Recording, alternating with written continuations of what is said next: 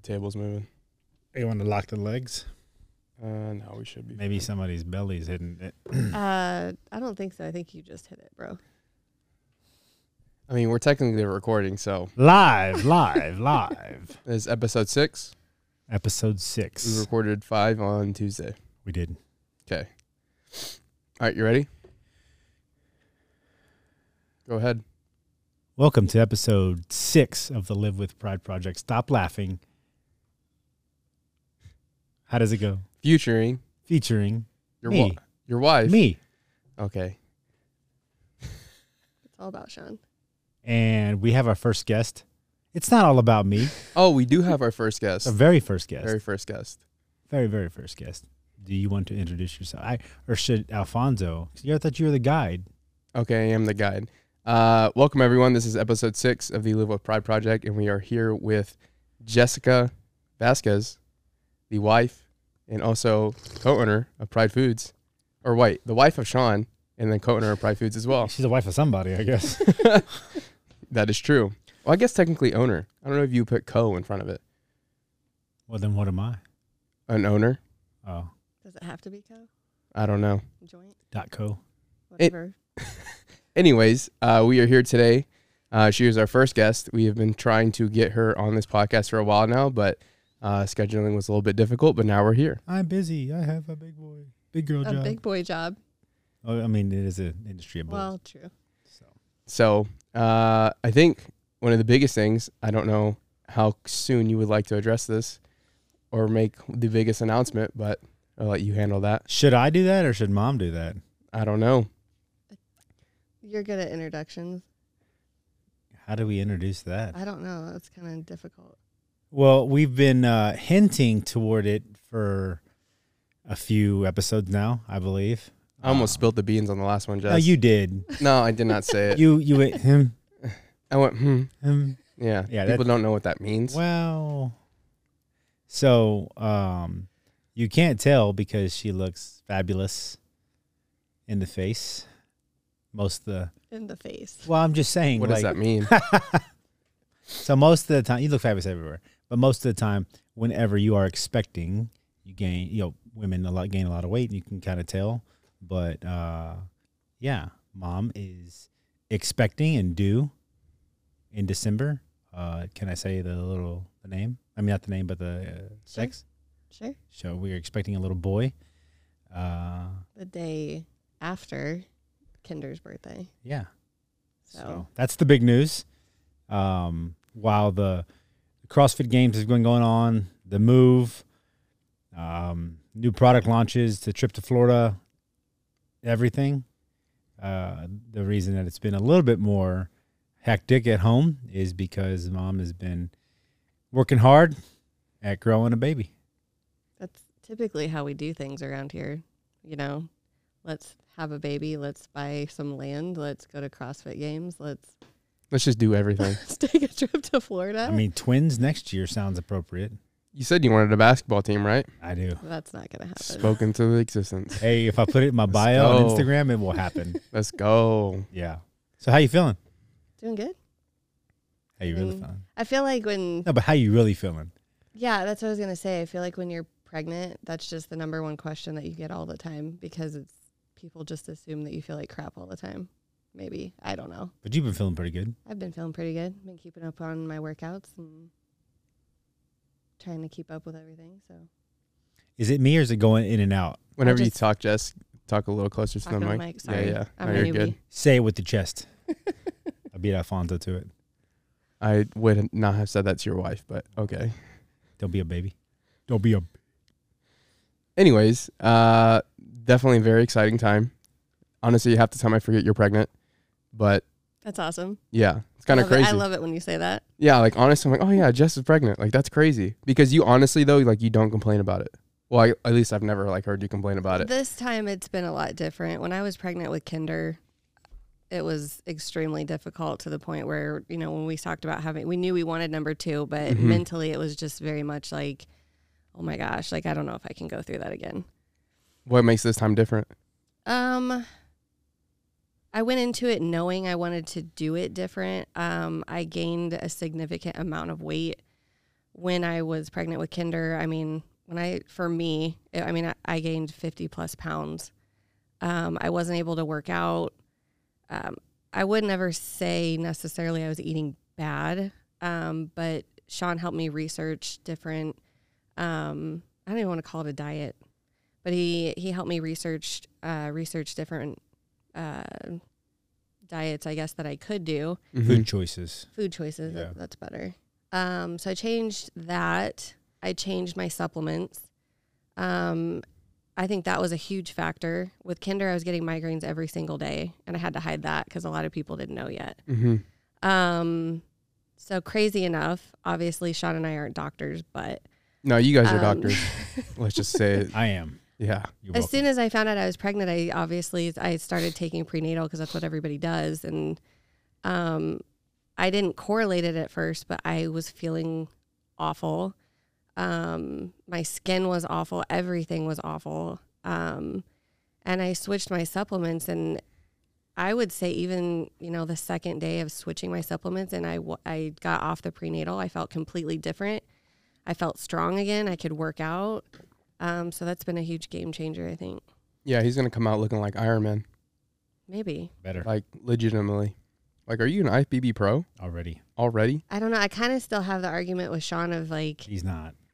maybe he could have blue eyes, maybe he could have blonde hair. Can you imagine? Well, I mean, it's important that And we he's always. Hispanic. It's always important that we, we have dreams in life, but sometimes they just don't come true, and that's okay. So you keep dreaming. I mean, sweetheart. Shaun's the one that told me that Mexicans, Hispanics, like they do have blue eyes. They do. There I didn't some. know that. in Mexico. Yeah, they're like the albino we're ones. in Oklahoma.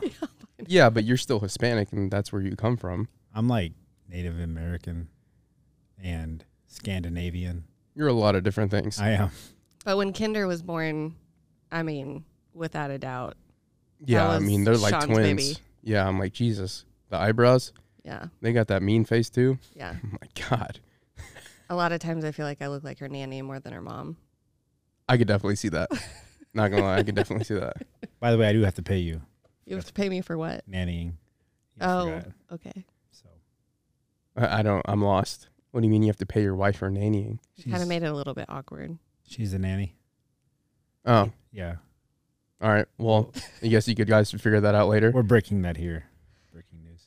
Oh, But I don't think it was just the. It wasn't just the supplements. Like she improved the. Especially lately, we've always eaten better, a lot better. Um, but it was being a little bit more precise with the food choices. Um, the big one was red meat and eggs, right? Like quality fat sources, foods that are uh, micronutrient dense, that are Mhm. Uh, fruit, uh, another big one. So not hiding away from carbohydrates, obviously, and then making sure getting good fat in as well. That around the same time, if not pretty much the same time, she introduced um, the uh, uh, heart and soil. yes. Yeah, a lot of the uh, I take a. a pretty good I amount. guess you would call it a stack of those. Yeah, it's it's like five or six different different ones. Um pretty high quality. Some of the probably the highest quality ones I've seen. And um electrolytes at That the was same time huge. as well. Um, I didn't know this until this go around, but a lot of the the nausea feeling that you get, um, and I mean it's debilitating, like how bad you feel. I just started drinking electrolytes. Literally, it's they're in my cup all the time. Mm-hmm. Completely went away.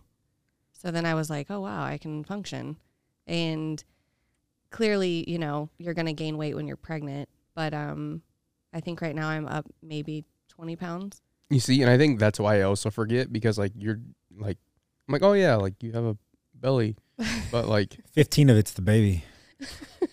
yeah, I mean, Um, I, I I I don't doubt that. But the really, really cool thing for me is I went back and I looked at um, just you know some pictures of when I was pregnant at the exact same time frame, and I I remember I was ruining shoes because of how swollen my feet were, Wow. and I feel like you know they just kind of preach that that's the norm. mm-hmm. And I took a picture I don't know two days ago, and I compared those pictures, and in the first picture you can't even see my ankles they're that swollen. And the picture I took a couple days ago, they look completely normal. So now the question to me is: Is it really normal Mhm. for pregnant women to have swelling and all the all these things going on, or is it, you know, go back to nutrition and supplements and you can Yeah. avoid it? And you're on your feet more now. Now that especially we're out in the country, um, being outside with Kinder, we're going for walks, just being out there, um, and then just having Kinder, right? Jiu-jitsu, school, gymnastics, we're going to and from. You're just naturally on your feet more. So you would think, oh well, still gonna have Right. um, some retention there and ankle swelling, and it's just not there. But I'm also trying to walk as consistent as possible too, 20 or 30 minutes, nothing crazy. I'm No. just trying. I told Shaun my goal was no matter what, just to move. Like if it if I could do, you know, some weight training, um, awesome, which I've been still able to train with Gina, Mhm. um, and just walking. Yeah, I mean, Whenever. when you posted that squatting video, I was like, holy shit. I was like, Jess is getting it. Mm-hmm. Over complaining about not wanting to train, and Jess is six months into pregnancy and just out here squatting. I was like, that's wild. It's been really cool, um, you know, to train with Gina during this time frame too, because I'm not gonna lie, there's days where I'm just not feeling it, and I'm just thinking, I don't want to do this, and I walk in and we train, you know, go through movements, and I actually start to feel better, hmm and I'm actually doing movements that I didn't think I'd be able to do. Yeah. I mean, you're definitely uh, killing it. I'm trying to. No, that's good. But something that I want to get into uh, with this podcast is obviously we can't cover everything because you guys have done a lot of different things. But I do want to get into like your background, the things that you've done, uh, your collegiate career, and just currently what you're doing now for work as well. Cool. So if you were to tell someone in an Uber or wherever who you are, what would you tell them? That's an interesting question. And how did you end up with this it's- man? It's I think that's the question that people all want to know. evolved where you know my ide- my identity before was always you know i'm a gymnast hmm um where now my identity first would be a wife and a mom Right. first and foremost but if we're going to back all the way up um i competed i was a competitive gymnast you know since i was i started when i was 6 years old um i was going to nationals by the time i was in 5th grade which i think i think i don't know that's 9 Yeah, I'm trying to think of what the age is on that. That's actually like really young. I I mean now that I think back on it, every every gymnast is different, but I mean I definitely think that's pretty young hmm to start going there. I was traveling all over the country and that was just my life. That's what I um I would eat, sleep and breathe gymnastics. hmm Um all my friends, you know, they knew, oh, Jess can't come cuz she's got practice or she's, you know, in a different state competing. hmm Um, my path with college was rather interesting because I I always knew I was very talented and that um, I was really good, hmm but it was like I felt like I always had to convince, you know, maybe the college recruiters. hmm It was because I just wasn't good at marketing myself, and that was that was way before kids were. I mean, now they're doing it on Instagram and and YouTube, so I it's a little bit easier. hmm But I Uh, mean, it's a lot easier, I, I would say. we were making VHS tapes and having to edit those. Oh wow! And And, send those. Yeah, you're mailing VHS tapes to college recruiters. That's old school. Back in the day. Um, and even just old school keeping up on um, correspondence with phone calls. I mean, I don't feel like people do that anymore. No, not at all. Um, I wasn't the best at it. I didn't really have any teachers at it. Um, so I thought I was just going to stay close to home, which was go naturally would be go to Missouri. hmm um, that kind of fell through and and they offered me a walk on which i was super disappointed because they sold me on a scholarship Uh but i think they knew i wanted to go there Uh huh. um, and that's kind of where my path started of i can make different choices hmm um, in the sense of i don't want to go down this path and then when you're at the end realize like hey i could have done something else just because i i didn't try Right. So I started really thinking, you know, if I can walk on here, I can walk on anywhere. If Mhm. that's if that's the route I'm going to take. hmm Um, so last minute, OU reached out to me, and I snagged that opportunity and and walked on at OU. Um, interesting dynamic with OU is it was a, a different coach than what I ended up with. Um, and the team didn't really know how to take it because it was very last minute. Typically, you take recruiting trips, you meet the team. Um, but I was this walk on that came out of nowhere. And typically, I mean, when I when I started, typically walk-ons were the kids that were on the team but weren't necessarily competing in lineup all the time. I was ready to go. Mm-hmm. So I was competing all four events as a walk on, which at a top program like OU at that time, that wasn't very common. You like the Baker Mayfield? I don't, I don't know Baker's story. I'm sorry. Oh, he's a walk on. Is he really? yeah, he walked on to Texas Tech and OU Yeah, I didn't know that. and got a Heisman. Anyways, continue. So it was always promised to me, hey, if you if you work hard and hold up your end of the deal, we'll give you a scholarship. That was part of me committing to OU. And I was like, okay, awesome. Well, then I found out that wasn't going to work. And it was it was pretty there was a lot of tension between I guess you would say me taking the spot um, in a lineup from a scholarship athlete on the team. Mm-hmm. Um, so I just decided, you know, maybe it wasn't for me and I needed to go down a different path. So as much as I hate to say it, I, I quit. I quit the team. Oh, you did? I did. I did not know that. I, I completely stopped competing. I, um, but the, the crazy thing that I think back on is, you know, I don't know how I, I don't know how I did it. I don't mentally, I don't know how I stayed focused and stayed in the game because I kept training. Mm-hmm. I found a gym that allowed me to swap out, you know, working for training. And I honestly didn't know where I was going to go. I didn't know if I was going to compete again. I didn't know if I was going to go to college. I just knew it wasn't time for me to quit Mm-hmm. training. Um, so then there was a coaching change, and um, which is now KJ. She's the head coach at OU. Mm-hmm. She'd actually she was recruiting me to go to Iowa State before I committed to OU. So I call I literally called her up, found her phone number, called her and said, "Hey, I don't know if you remember me, but uh, you tried to recruit me to Iowa State. Now you're here, and now I want to be on, back on the team." So I had to essentially go through the recruiting process all over again.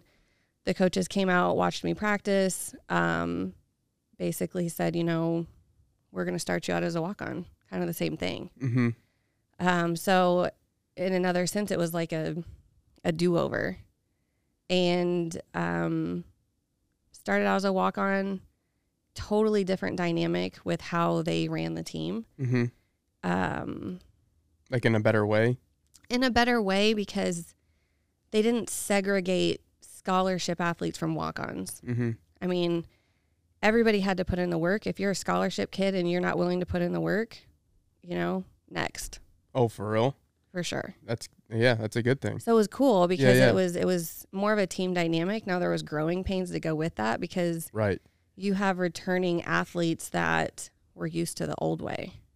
So Expect things. a lot of growing pains. Mm-hmm. Um, and then it came about that there was an opportunity for a scholarship, and it was awesome. I was able to accept that, and then part of that deal with the scholarship was, um, you know, take a fifth year, still compete, and I was able to get my master's degree too. Dang. So that's the that's the gymnastics. So, I I remember you telling me this once. Were did you like win? And were you there when they started winning national titles, or were you like the beginning of that? I was not there when they were winning national titles. So when when KJ took over, it was it was a big deal to win Big 12s. Mm-hmm. So it started out that way. We were winning Big 12s. Um, we were what they call the first seed of um, in regionals Mm-hmm. instead of second because they would take the top two. Mm-hmm. Um, so that was a huge accomplishment. And our goal then was to make finals at nationals. Mm-hmm. We missed it my senior year. And then I was the grad assistant helping out with the team. And the year after is when they made finals, which was a huge deal. So you weren't on that team, but you were a grad assistant. Correct. So you had graduated essentially, right? But you were yeah, because you started coaching after, right? So grad assistant, I was a, I was finishing up my master's degree, but still helping out and traveling with the team. Mm-hmm. Um, and then once I graduated with my master's degree, I went on and was coaching D1. Um, When did you get your master's in?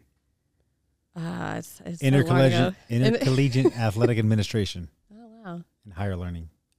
Dang, you Higher remember that? Higher education. That's crazy that you remember That's that. crazy that he just remembered it very quickly. Well, I've bragged quite a bit.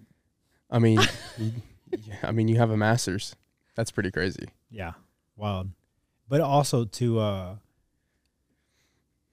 add on to where OU is at now, they don't get there, at least externally from what I see. And this is probably with a lot of sports, but I think specifically for sure with with uh, women's gymnastics, it's a recruiting game. And how nice is your facility and all these different things that you can offer that team and and those I think a lot of young women then and maybe even now but they had uh, uh, plans maybe to be Olympics and stuff do you know compete in the Olympics and stuff. So having a great facility and having a, a good environment and a good team a great team those things are very attractive to those those those parents and those young ladies. And so you don't get to where they are now without those building blocks. And I think that's true for a lot of different places right? Right. but um, what I saw specifically, so they don't get there without those building blocks of, of what I was able to to witness and see turn the corner, right, and then slowly building where they are now is, and then being able to recruit the the young ladies that they do now, and the facility. I, I remember seeing the facility when it when we first met to where it is now. It's just it's crazy. It's they're really really nice, and do. they're They're going to do another one. Yeah, yeah, which is wild. Um, so the, the money they're able to bring in, and even going to the meets versus like going to them now. I mean, they sell out. It's packed house. It's wild. Yeah, I don't. I don't barely think. anybody in the crowd when I was competing. Yeah, I don't think people understand. Like, it's actually a pretty big deal Yeah, to be part of OU gymnastics, and like you were at the be, like kind of like the forefront of the turning of of of that. So like that's like really really cool. the the awesome part that I would call out is what an amazing job the coaching staff does because you know I feel like obviously KJ is the head coach so she's you know kind of the face Mhm. of that but you've got Lou and you've got Tom and and Jen she's athletic trainer I mean it it works because they all work so well together they're Right. a unit. definitely Yeah. they are a unit but the other piece of that is i mean yes they're recruiting the top of the top but they're also recruiting talent Mhm. and i feel like that's where i was is i never necessarily i wasn't i wasn't on the national team i wasn't winning nationals but clearly they saw something in me to be able to continue to to, to develop Mhm. and once you get to college, I feel like it's pretty common for coaches not to continue to develop that athlete. Mhm. Um, but they really leave it in the hands of the athlete as well. So Yeah. if you're willing to work for it, by all means go for it and we will guide you along the way. Right. There was a conversation I I can't remember if it was last year, it was a while ago that I had with KJ and she's so awesome because I mean it's it's weird to say but I've been out of it for 10 years. And I just on a whim decided to call her. And I, I don't call her. I need to call her more than what I do. But I never call her and she answers after probably the first ring. And we started talking about different things and I just happened to ask her advice on something. And um you know I just started thanking her for everything that they did for me and I was literally I don't even know how she could understand me. It was I was just like a blubbering basket case. and I was thanking her and I told her, you know, in life that up until I accomplished what I did at OU, I kind of walked around life like I had a chip on my shoulder because I felt like nobody took me serious Mhm. or nobody gave me a chance Right. when I knew I could do things. And, um, you know, she kind of turned it back on me and she's like, it's very flattering that you gave me this compliment, but she, she said, we didn't do it. You know, you're the one that did it. We were just there. Right. And I feel like to kind of fast forward to where you are now, you work really hard. Like really, really hard to be in your position, like at your job. And I'm just kind of like, holy shit. Because not only that, just to walk on and to get a scholarship and to work hard, but like you currently now still have that same like attitude. Like you're definitely like a killer. And I get nervous around you sometimes. but I mean, yeah. It's funny because I don't I don't walk around with a that in my head. I I just you know, I see it as I I have to stay focused and I have to do XYZ. Mm-hmm. Um and it's it's awesome to hear that you have that um, you know, I guess you'd say interpretation, um, because I don't see myself that way. No, I mean you're also very welcoming and very nice and sweet. But at the same time, I also know that to get out of the way. So, to touch on the podcast that we just did on doing like what you your parents, what you see, right? Like you got to see her parents, right? Like her mom, your mom had the same job for thirty years. 30 years. 30 years. Like, I don't remember when, you know, we've been together 15, 16, going on 16 now. Don't, don't try to quiz me. don't, don't do that. Loyalty. and, uh, I don't, I mean, never sick, always on time, same job, 30 years, 30 years, dude. Right. And then her dad, always just working, working. Not, not, not like, oh, he never did dad stuff. Like he did those things as well. But, and the guy can do literally everything from build a house to fix a car to you name it. Mm-hmm. So she saw that her entire life. And so she just does the same thing and does it very well. Right.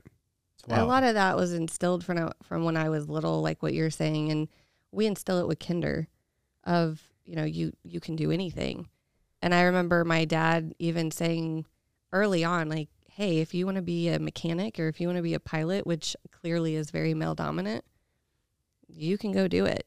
Mm-hmm. Nobody's nobody's really gonna stop you. It's just the ones that are saying you can't do it. Mm-hmm. No, I mean that is that is true. But I do think I would like to, because obviously there's a story after college, but I would like to fast forward.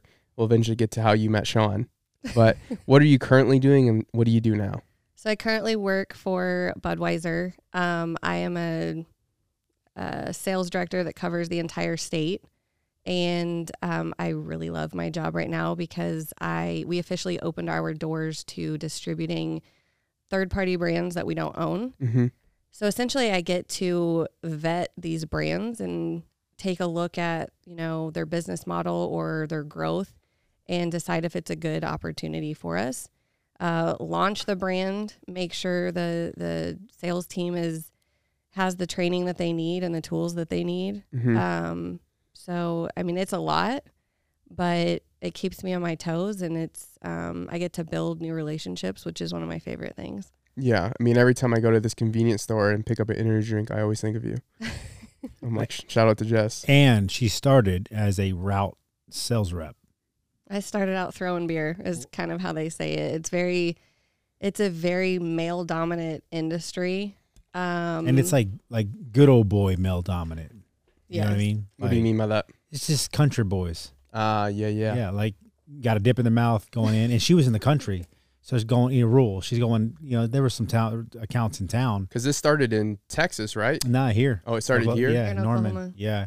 Uh, and it's not starting out, it's not a glamorous job. I mean, you're going into gas stations and as a female, as everybody knows, gas stations aren't necessarily the cleanest or safest. Mm-hmm. to go into, but you're going in the back of the cooler, you're stocking beer, um, you're counting beer, you're talking to a plethora of different retailers. Um, some of them are very hard to understand because they don't speak English, and you're writing beer orders. And I mean, Yeah. that's that's how I started. and culturally, some of those store owners are not uh, used to having to talk to women.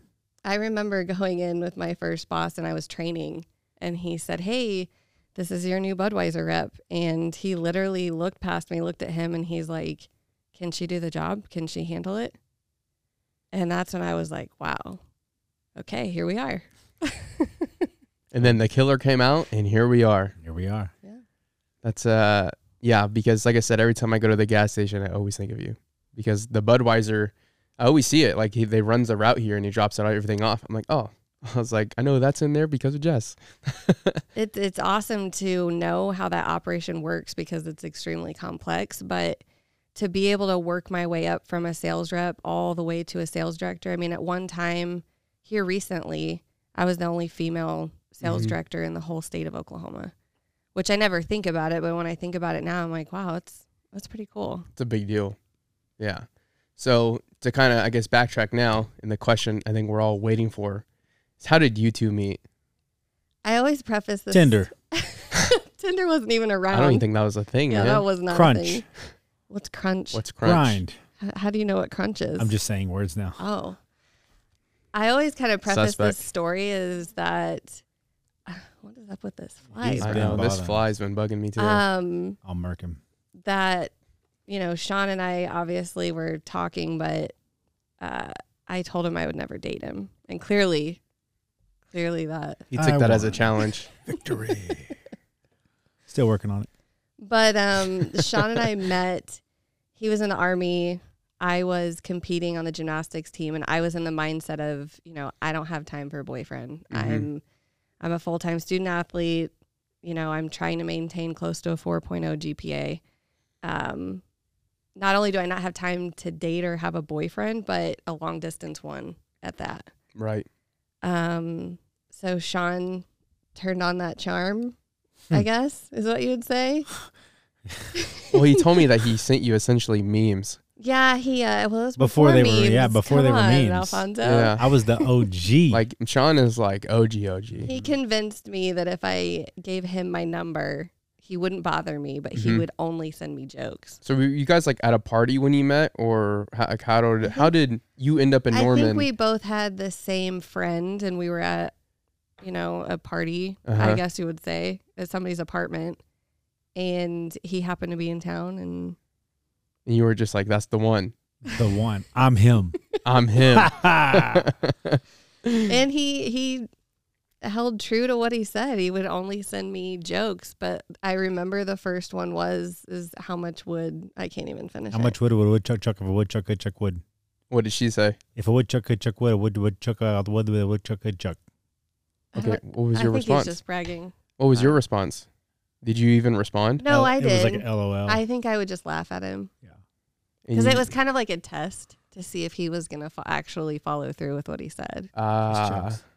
And then I would send her videos of like running into walls and like jumping through doors and glass and just obnoxious like uh jackass stuff. mhm. Literally, Yeah, literally. Before I ah, wish we would have kept the videos and like put them online. yeah, The millionaires. because I mean, kind of backtrack to the last podcast. We kind of opened up a little bit more about your story. You were, you know, in the army, and you had just made that big like move into the army. And Jess is like the sweetest person ever. And I was the opposite. and you were like the exact opposite.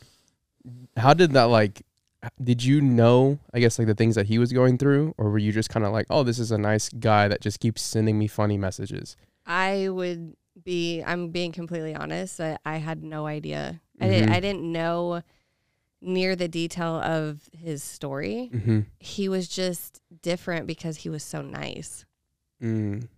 I think is So be a it was. sweetheart is the key. Well, I was nice and then I wasn't. Let's just be let's just be real.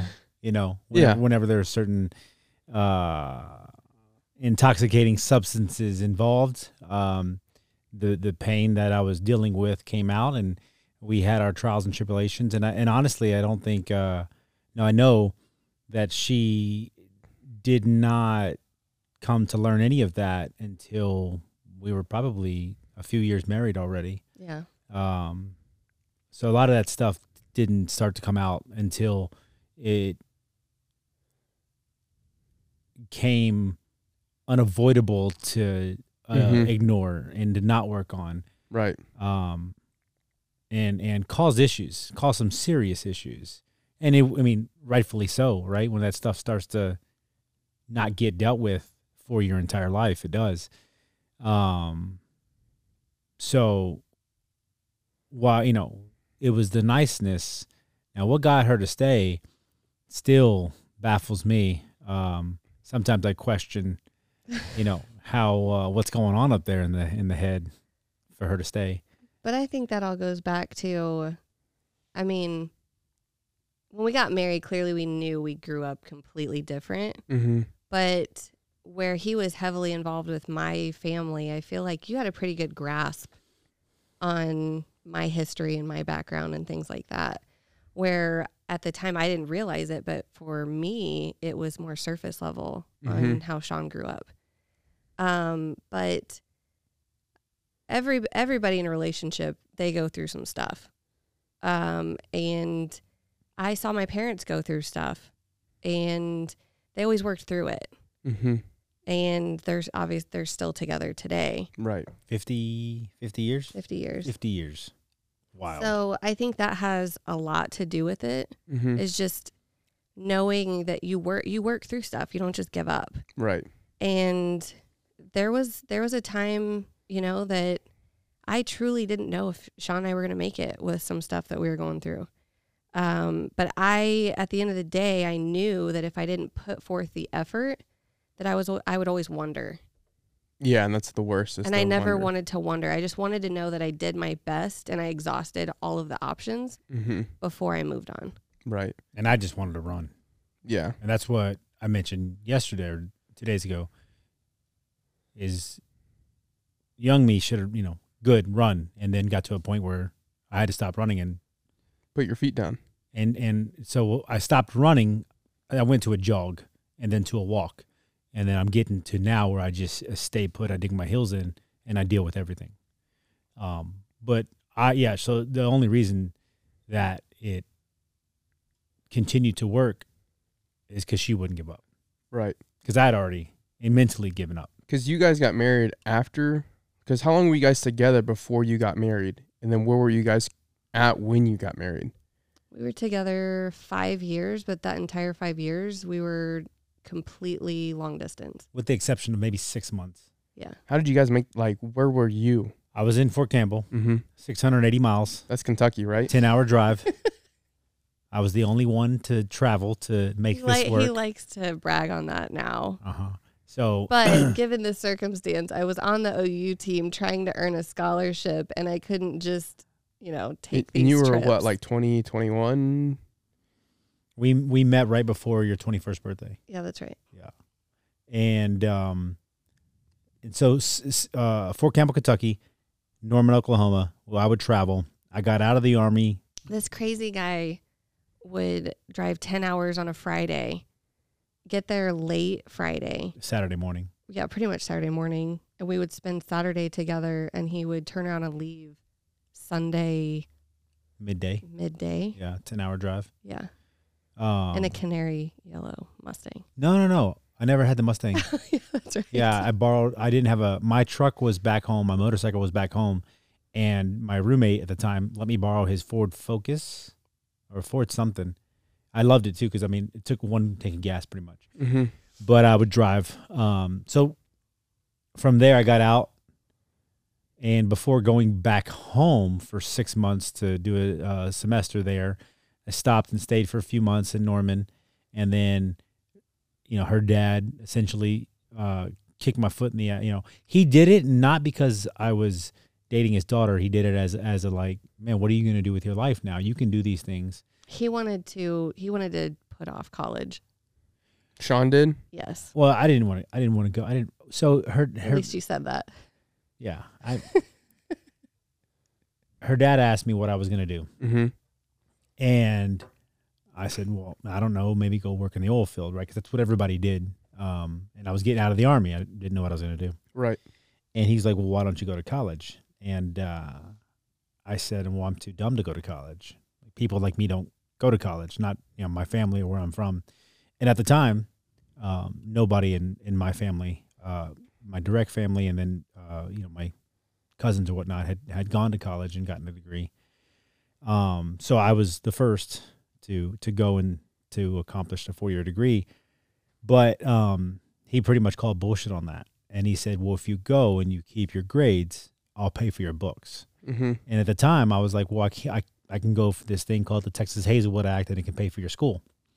So um, while I was there in Norman, doing nothing besides living off of the little bit of dollars that I had saved up, um, bumming, pretty much, cleaning the house, uh, trying to figure out what I'm going to do with my life. I was like, all right, I'm going to go back to Wharton County, essentially where I grew up, go to college there, community college.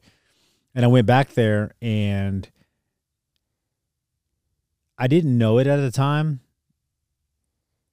but I partaked in all the stuff that I essentially left from. Uh, I was drinking and partying in the army, but when I went back to college, like at least in the army, there's some accountability, right? There's some. Right. When I went to college, there was no accountability. I was starting to get into bodybuilding a little bit, but partying a lot. And we lived next to, I lived with a buddy of mine, went to high school with. He went to the Navy. We got out at the same time, moved in together. Um, we were partying a lot. And we lived next to the baseball guys. They were partying a lot. So it just, um, there wasn't going anywhere. And then I was still about seven, eight hours from her. And uh, a semester there, and I was like, I gotta, I gotta leave. It's just not. I didn't even know what necessarily I was running from. I just, You just need to get out of that environment. yeah, it was fun, but and I, I and and, and I never even, I don't know why I was there because in the six months I never even went back to my house to see my dad because we Mhm. you know the relationship there is rocky, and um, I would just be there for because it was comfortable, because I was scared to get out, and so I went as far north as I could, staying in Texas, going to school, getting it paid for, but being closer. And at that time, it was about two and a half, two hours. I went to North Texas and Denton, um, and that's where I kind of got into bodybuilding. Did my first show, finished school in three years. Um, which is crazy for somebody that doesn't get- doesn't like school. You finished it a full degree in three years. I'm very good at manipulating the system, so I cheated my way through as much as I possibly could. Some classes I was unable to do that, and I did have to study, and it was pretty crazy to see. Oh, I applied myself. Oh, and and in reality, don't remember much of it at all because anatomy, physiology one and two. Um, I studied so well that I regurgitated it, and I was able to pass the exams and stuff like that. Now I don't remember that much of it, but nonetheless, I'm like, oh shit, I applied myself, and it felt like rewarding. Oddly enough, I I think I may have gotten C. I definitely didn't get like a B or an A. So, um, you know, I worked my way through the system to get the degree.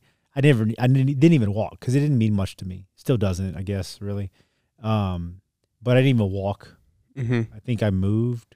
Well, We so moved? you were you weren't done with your degree yet. I finished my master's and then I took Oh, my internship. That's right. I took the job, uh, my coaching job for hmm the D1 University, um, and me, moved to the middle of nowhere in Missouri, while Shaun was still at North Texas. So She moved. Don't discredit this. She competed before me. So she did the Europa fitness hmm in August, took the job. Bro, I'm telling you, she got done. Everything was packed up. We went to Whataburger. Girl had to get Whataburger for the first time. Went to Whataburger, ate, and I drove her to Saint, to Southeast Missouri while I was prepping. for I your was, first show. I was prepping for my first show. She was she had competed. She had started the prep after me and competed before me because I was doing a longer prep. But I was six weeks out. She competed. Literally got in the car after she competed and drove to Southeast Missouri. We didn't even stay the night. Like we, we like, drove straight. yeah, we drove straight. We were already packed up. Drove straight through. You moved as well, or were you done with the university yet? No, I was not done. Um, He did it. He finished. You finished your internship. no, no, that's not even inter. I was still actually taking courses. Oh yeah, you're right. Yeah, because I was on death. So how- It death was, a, it was a little bit delayed. yeah. How far are you removed from, or how far were you from finishing school though? At that point, um, I guess a semester is how long? Six, Six months? Yeah. four months, five. So I was I was right just over six months because um, the it was an internship. So Mhm. you know I think it was like four months, and then like I had to wait because internships don't- typically don't last the full semester. Right. Um, and I I mean I completely fudged the fucking internship as well. Like literally made it up. What Be- was that? uh, a buddy of mine and uh, uh, well, buddy of mine, I'll say his name, owned uh, a gym in Norman, Mm-hmm. And my degree, I forgot about this. I completely fucking lied the whole. That's I don't think I- you've even said what your degree's in. We talked about mine. uh, corporate based wellness, health promotion, corporate based wellness. Um, and I was like, hey, Troy, so I got to move like to go see to be with Jess. And I just met this guy. I shouldn't have said his I name. was say you How- just said his name. Whoops. It's the last name. uh, he won't care. And I said, uh, I need to like, you to sign off on like me doing this internship at your gym. It's a private training facility. He goes, all right. And so like I designed like this corporate brace wellness that I think I might have copied from somebody else and made my own little twist and things on. And uh like said I was like at this place every day and doing these things and I made the presentation and I sent it off and got approved, passed, Check the box. check the box. Didn't do a sh- like a single day of any type of fucking internship whatsoever. I was actually working two part time jobs while I was doing this internship. Um, I completely forgot about that. That's hilarious. And so I was able to move. I said I was in Norman. Wasn't in Norman. I wasn't in Norman. I said I moved. Uh, well, then I moved to uh, Southeast Missouri in Cape Girardeau, I guess Jackson, where she was coaching at that time. And that was our first time that we had actually lived together. We had spent a, a considerable amount of time uh, because when I was in North Texas, I would pretty much do like three or four days there, and then the other three or four days here, and then just bounce back and forth. Right. And I feel like, you know, you guys getting to Missouri is kind of like the beginning of the story. I know for like your journey with bodybuilding, and then obviously like you as well, Jess, with coaching. And then you guys, not to get too much in detail, but you guys were in Missouri and then you guys moved again. What happened there? Were you guys like, what hap- I guess, well, how was your time in Missouri? And then what was it like moving again? Because obviously I know that, but the listeners don't. Want me to? you want me- I'll go on on it real quick. You can go on on it, but just to touch on, you know, that technically was, I guess you could say, my first like big girl job. Mm-hmm. Um, and Shaun and I talk about this all the time. That job was paying twenty eight thousand a year. Before taxes, Yeah, all before taxes. and I, and I Um, was making pennies. My two part time jobs. You had two part time jobs. Yeah. Um, awesome experience. Um, I think my first year I got assistant coach of the year. Mm-hmm. but you know once again i, I just uh, wasn't sure the environment was right for me The, the environment wasn't right for her. I'm not gonna sugarcoat shit about that. it was it, it wasn't a good environment, man. It just wasn't. Yeah, and that's nothing wrong with that. No, and she was working her ass off again, Mm-hmm. right? Like always. Right. Um, and wearing her heart on her sleeve for these young ladies, and, and rightfully so. Um, and trying to be everything for them, and just the the leadership and at the time. Should I don't know how they got that position, and so yeah, she would come. This is this is where I started to wake up, to like, I don't like I got uncomfortable and and it wasn't as much run as it was like I I got to get out of this position. And because um I saw I saw it on her and I heard it you know from her and then so many times over. And I just I was trying to like get I, I didn't even know I was trying to get to a better better better place. But she was like that lighthouse for me to move towards Mm-hmm. and then because something was so negatively impacting her i could not i didn't have that anymore in her. And and that's fine right? She doesn't need to be that for me but like, that's what she was for me to help me Mhm. through those things. And we Uh, you we had a pretty you know serious discussion and that, that's one of those define i call them defining moments. Those moments that you remember years later where you could either go right or you could go left and i remember telling shaun you know i i'm not a quitter i'm not a quitter like i'm going to see this thing through Mm-hmm. and i'm not going to quit because i'm not going to quit just because it's hard Right. and Shaun, you know, got through to me that just because I move on doesn't mean I'm a quitter. It just means my priorities have changed. And that really hit for me is it's like it doesn't have to mean I quit something just because I stop doing it and I redirect. Right. and and the weird thing is is it, the conversation was was way ahead of my time. It was a conversation that you would think that i would have now through all the work that i've done. I sat down. I didn't take anything personal. I wasn't manipulative. I just i just spoke and i was like hey i was like i get it. I understand. And i was like i just can't do this it wasn't negative. I was like i just i, I can't do this. I don't want to do this anymore i'm here to support you but we need different we need to You guys are married at this point as well, yeah, right? Yeah, yeah. Newly married. Newly married, and it was just uh. So then, I moved to Kansas City, where her where she's from. Mhm. She stays behind for a couple of months. Had to finish out the season I was prepping for a show Mm-hmm. again. again. um, she. So then I'm living like in the basement of her parents' house. She moves, Which the wait. basement's not finished. not finished, sleeping on a futon, the one that's in the office now. Mm-hmm. never getting rid of that thing. Um, I'm a trainer at a gym. She comes up, gets a job as a trainer at the gym, decides to prep for the same show. That was really fun. Yeah, idiots. And oh, uh, I didn't know that. Yeah. So I'm prepping in 22 week prep at that point. No cheat meals, no refeeds, blah blah blah blah blah. Hardcore hashtag. Uh, Prep life. prep life. Oh man. And uh, so we do that. You know, uh, and then move again. Go back to So I moved ahead of her. yeah. She, you know, came behind me. Had to finish up what she was doing, and then again, I'm just not happy. And wasn't running as much as like trying to figure out what we're gonna do and this, that, and the other. I feel like we were just trying to find our way. a groove a little bit. Yeah. Yeah. So I moved to Norman, back to Norman, back to Oklahoma, a circle. Uh, again, ahead of her, get a job at a construction company, project manager. Um, she gets a job at Anytime Fitness. Yeah, I was essentially running uh, the personal training business there. On the Anytime Fitness and more, right? Yeah. 19th Street. Yep. Um, and again, just both of us not necessarily happy with what we're doing. Um, I'm tr- I, I'm go back and forth. I stop the construction job. I go to training.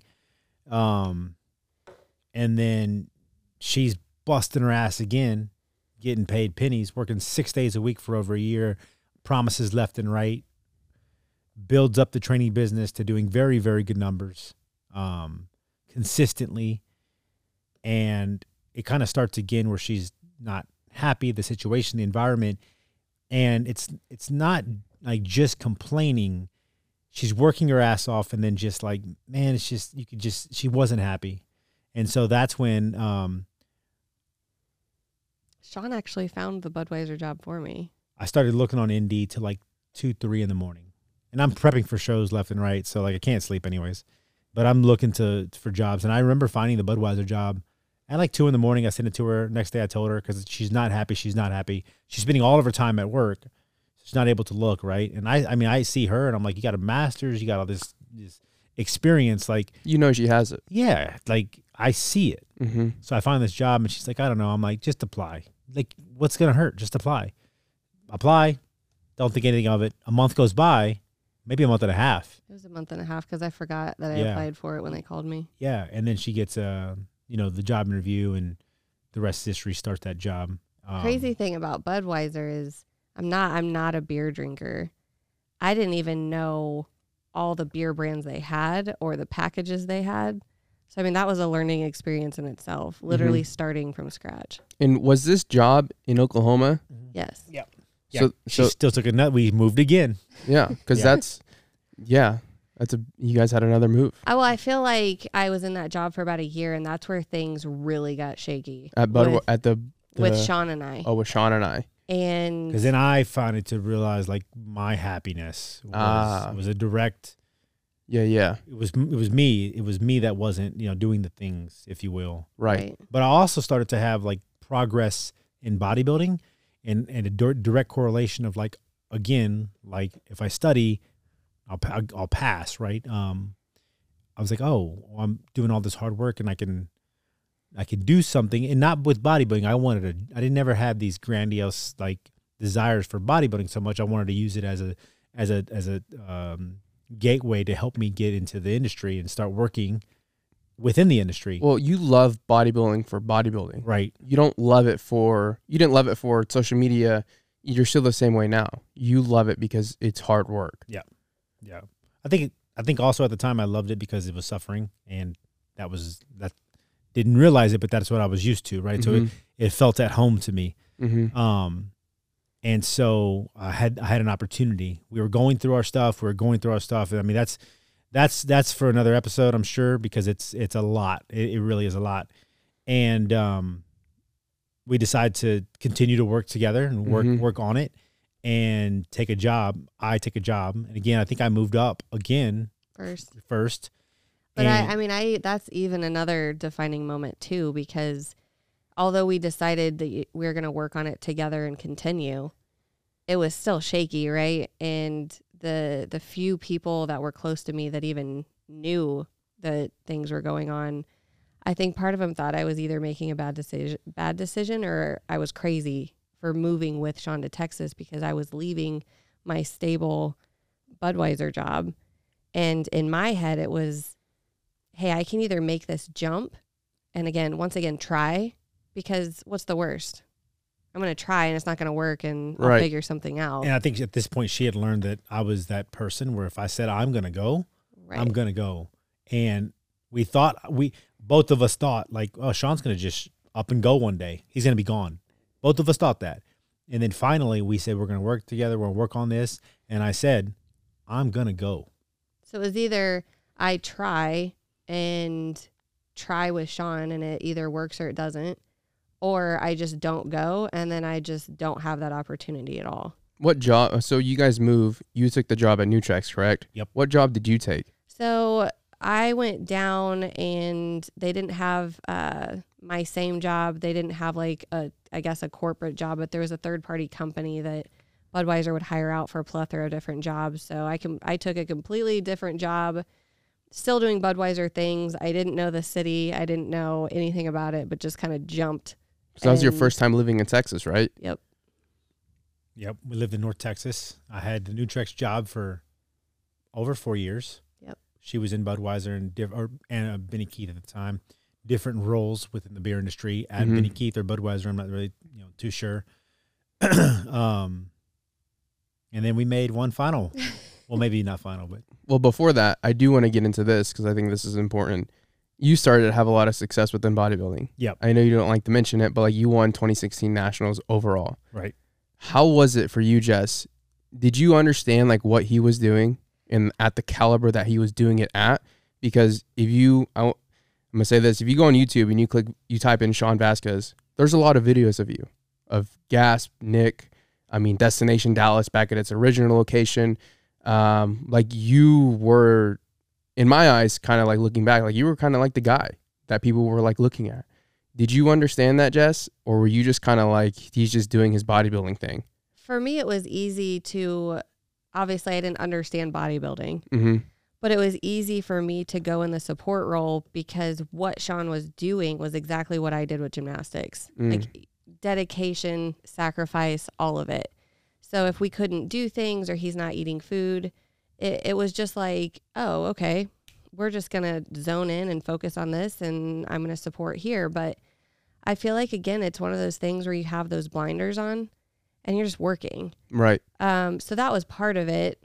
And I mean, Shaun was literally starting from the ground up as well in the bodybuilding community and, you know, earning what you accomplished. But when we talk about nationals, what is that movie? I'm gonna I'm gonna sound kind of cheesy, but Always cheesy. Cinderella story. Oh yeah. It just kind of reminds me like that is, I mean, I, I really should say it's our, you know, part of our story, um, because there there were things that happened leading up to that that changed the path of how you were going to get to the competition and go through it. But um, I'm sure Shaun's talked about it. Maybe you haven't, to where you kind of went back and forth if you were actually going to follow through and and compete. And uh, you know, Shaun looked at me at one point and said, "Well, what do you think?"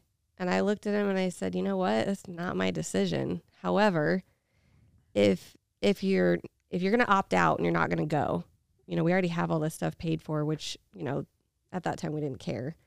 But if you opt out, and once the competition starts to happen and you're watching it online from our house, you need to be okay with that.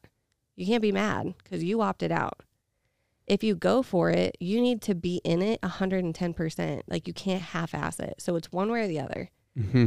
And I will do whatever I need to as far as learning how to help you, learning how to critique your poses. At one time, we were working out together at 20, 24 hour gym. And after every workout, we would go into like the family bathroom and Shaun would go through his poses.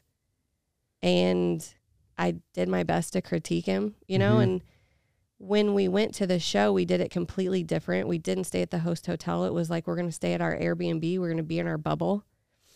And um, you know, it was amazing to me because it was the first time where Shaun would eat something and say, "Hey, how do I look?" And I could I could very honestly say, "You look great." And then maybe 30 minutes later, I could be like, "You're losing it." I've never been able to do that before Mm-hmm. we went to the show and I'm sitting in the audience and Nationals is crazy because, you know, everybody looks good. Fucking ever. I mean, lightweights look like heavyweights. It's not it's not a local show, Right. clearly. um, you know, he walked on stage and then they kept moving him to the middle. And in my head, I'm like, is this really happening? It's crazy. And, you know, Shaun and I, we didn't take our foot off the gas until it was final. It was never of like, it was never a moment of, hey, I got this in the bag. We never treated it that way. Mm-hmm. So that's why I call it, you know, our Cinderella story because we didn't go into it like, hey, I'm going to get my pro card. I'm going to get my pro card. I'm going to win. We didn't even think you were going to win until you won.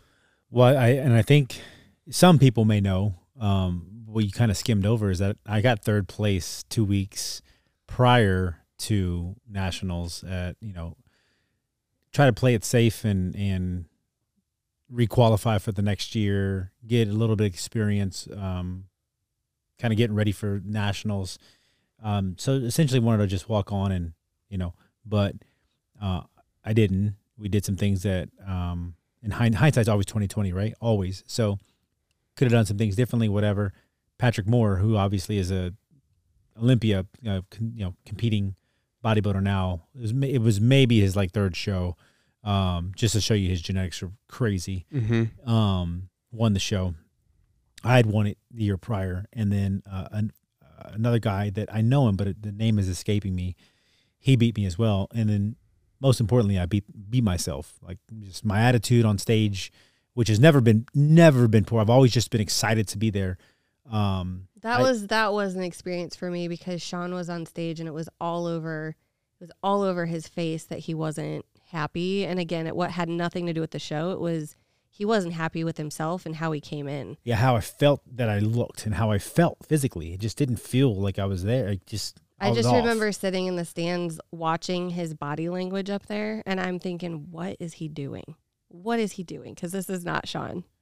Yeah, so you know, I got third, and, and and it's it's two weeks before being on stage at nationals, but but it's actually less time to get prepared. So uh, essentially, you're you're done Tuesday, Wednesday, Monday before nationals because you have to get there and check in and stuff like that. So like like I had a ten days, eight days to to get my shit together, and I ate like an asshole Mm-hmm. you know, which is probably a good thing.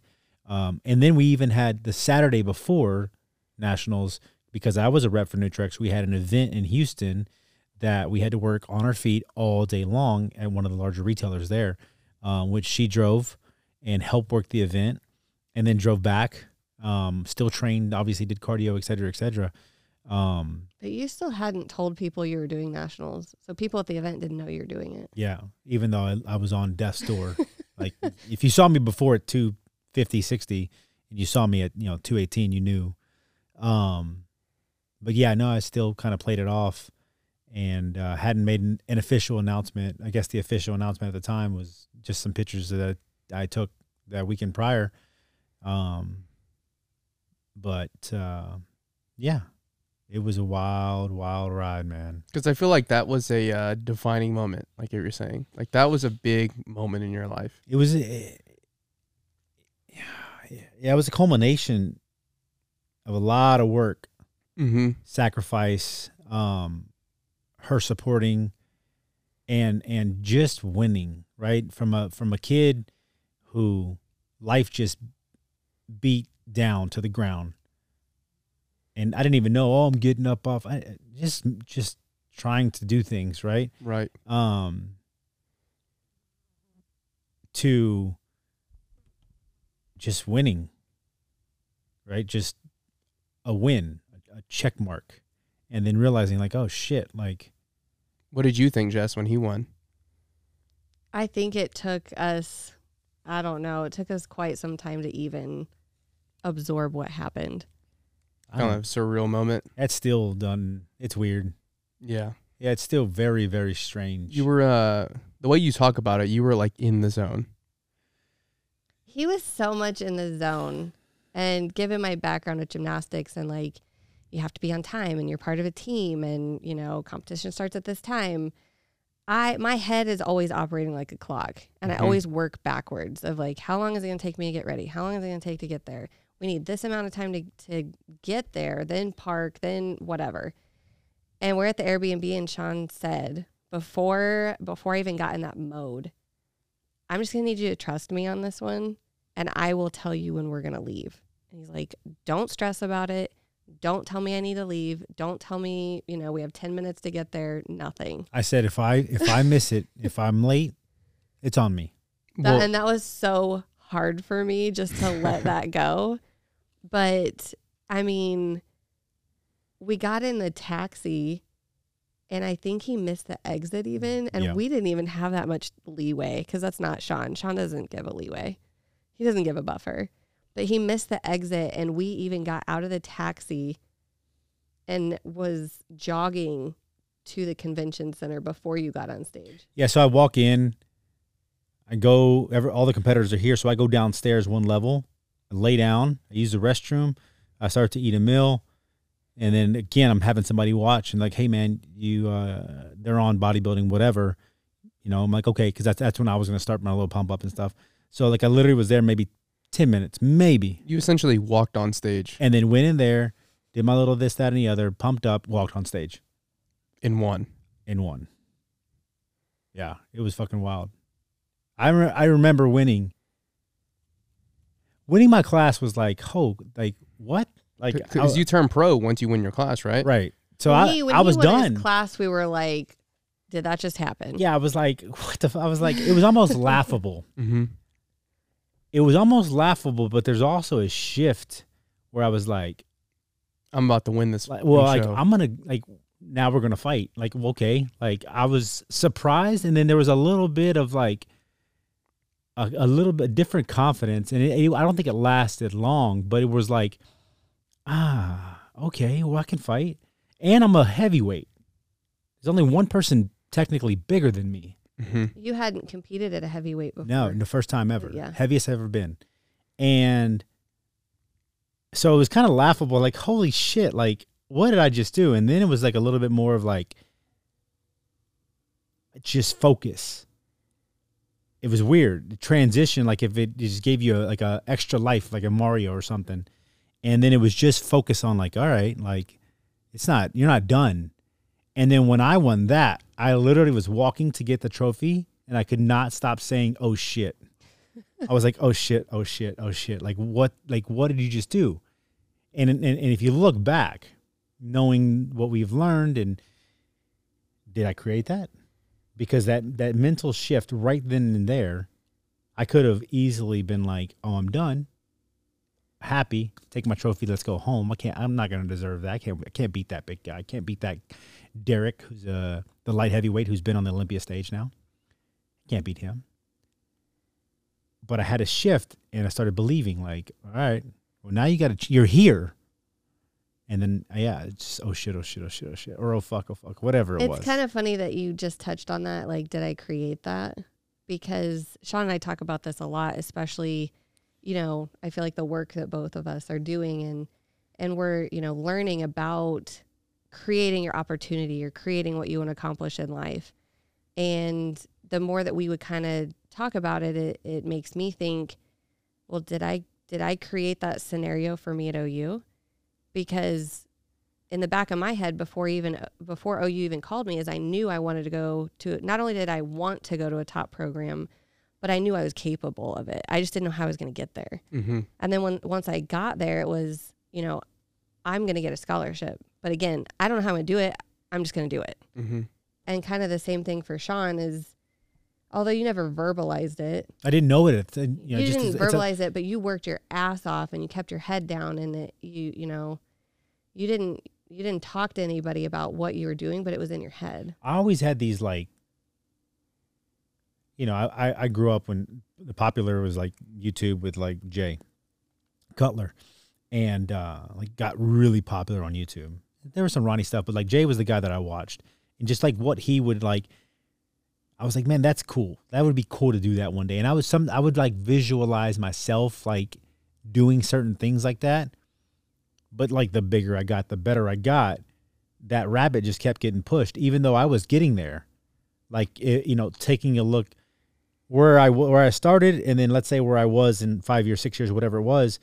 Had I, I would have loved to have been that, but that rabbit moved, And so I never saw myself as being there or, or accomplishing any of it because I was always looking ahead on what I wanted it to to look like.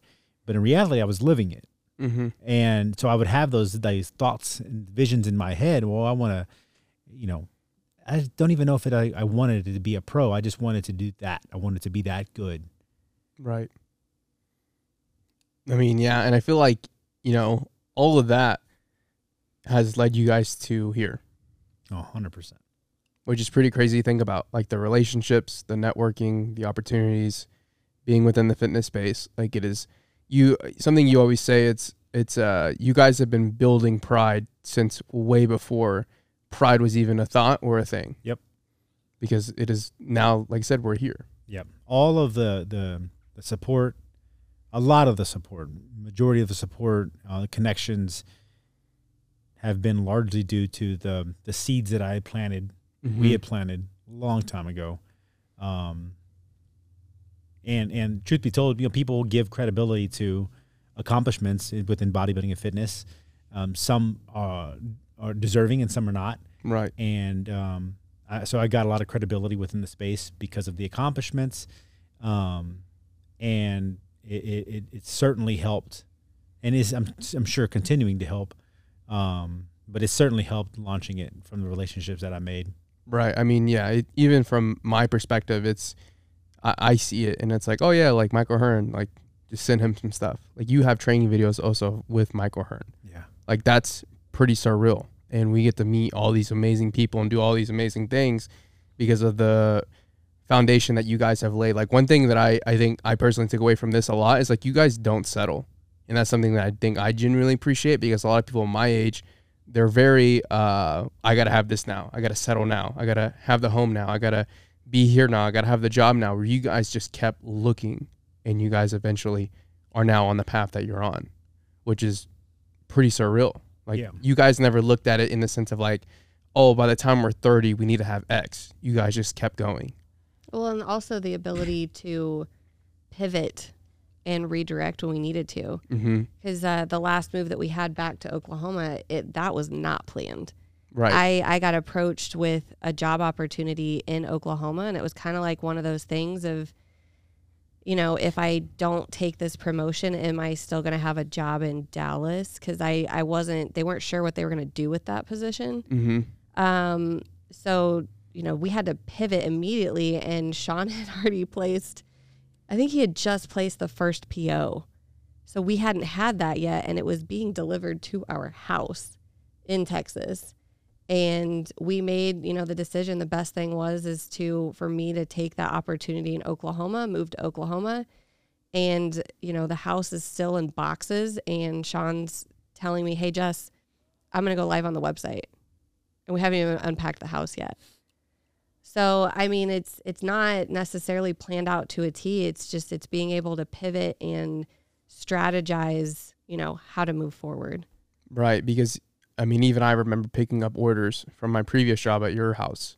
And like, damn, this guy really has the garage just maxed out to the brim with product. But like that's I mean, that's how they all start. That's how you start. and like that's really cool and i mean i think you know now we're here and we've kind of done a complete full sto- like circle of your guys' story. Obviously we didn't like hit on everything because i think we could be here for a few hours.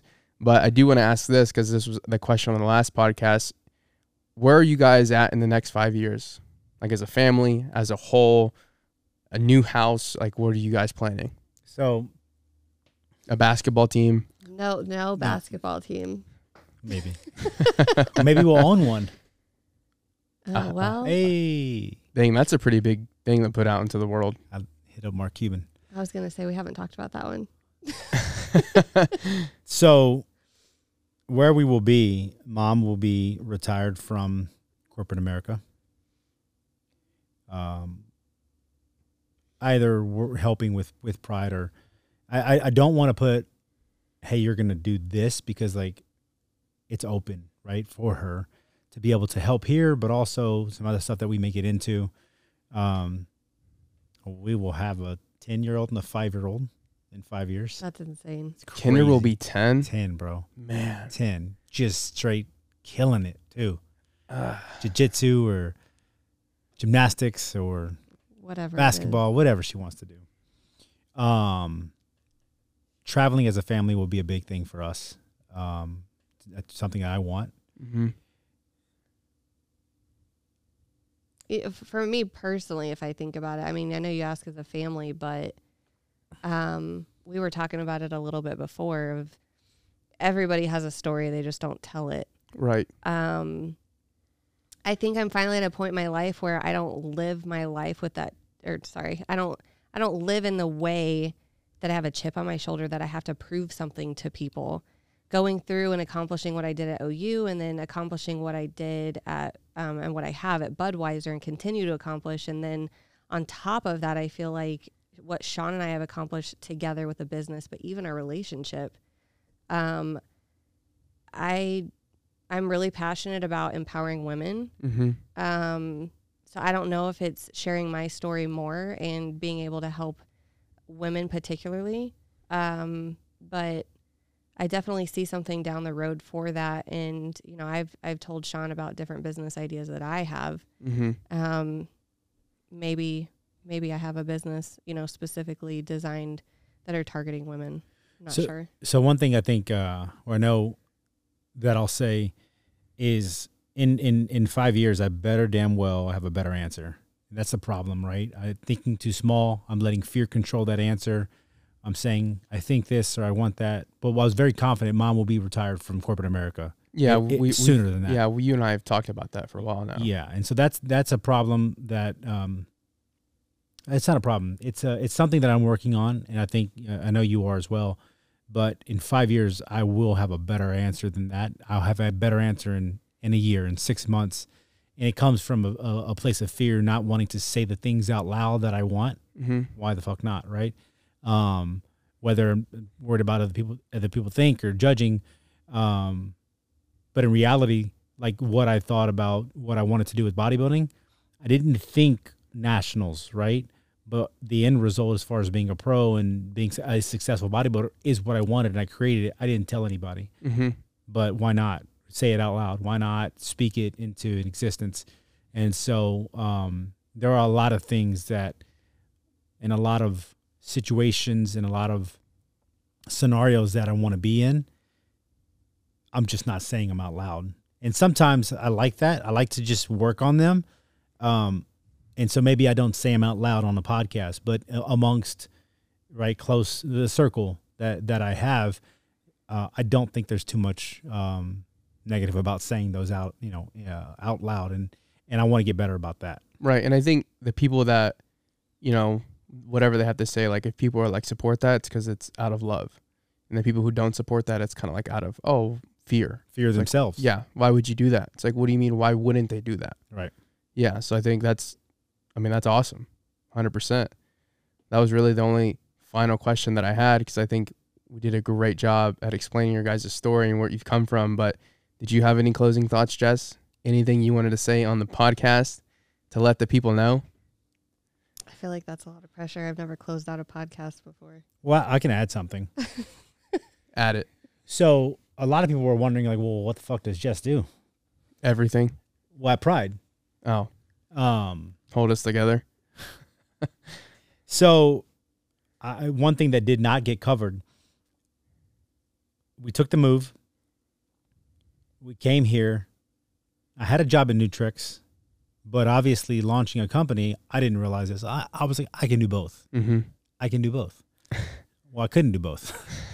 and so uh, I separated from that position shortly after the move. And I was, I mean, rightfully so, right? I was supposed to be in Texas. I had a company car. My territory was Oklahoma, but a small part of it. And so um, I didn't have the job. And that means I didn't have the income and or the insurance and this, that, and the other, and great insurance. So for two years, I didn't pay myself either. Put everything back into inventory and growing the company.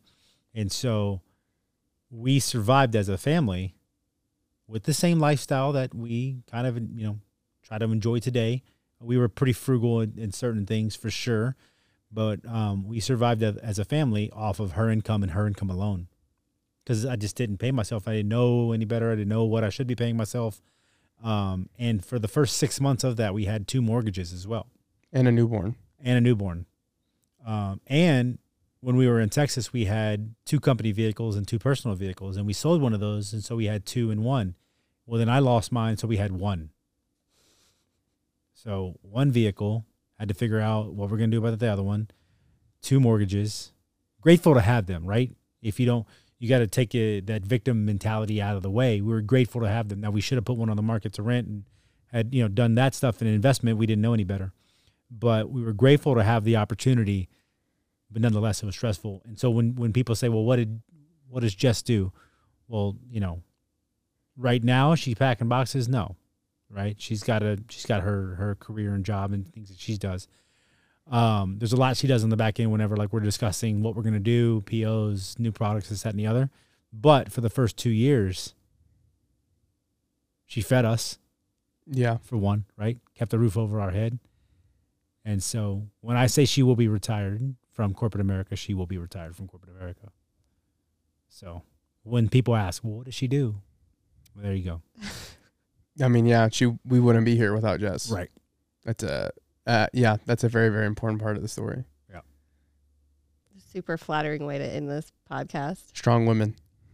But, Hashtag. uh, if I was just going to give maybe a one liner or something, you know, people don't get to where they are in accomplishing great things without being uncomfortable. So you have to be comfortable with being uncomfortable and get outside your box. And that's a great way to end it. Peace out. Bye. Thank you guys for listening. This was episode six Six. with the one and only JKV. JKV. I've never said that before. but we appreciate you guys listening. Uh, make sure you like the video, tell a friend, post it on social media, and we'll see you guys for the next one. Out. Peace.